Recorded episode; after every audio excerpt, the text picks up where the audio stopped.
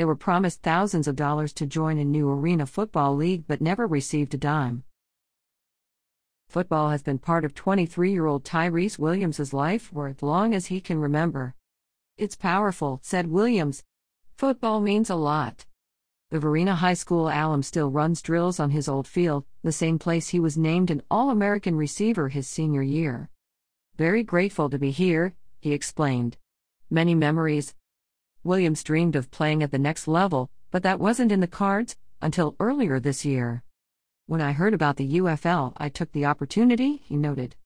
UFL stands for the United Football League, an arena football league that was allegedly coming to Richmond to start games in early spring. Click here to continue reading on WTVR.com, a Henrico Citizen Partner organization.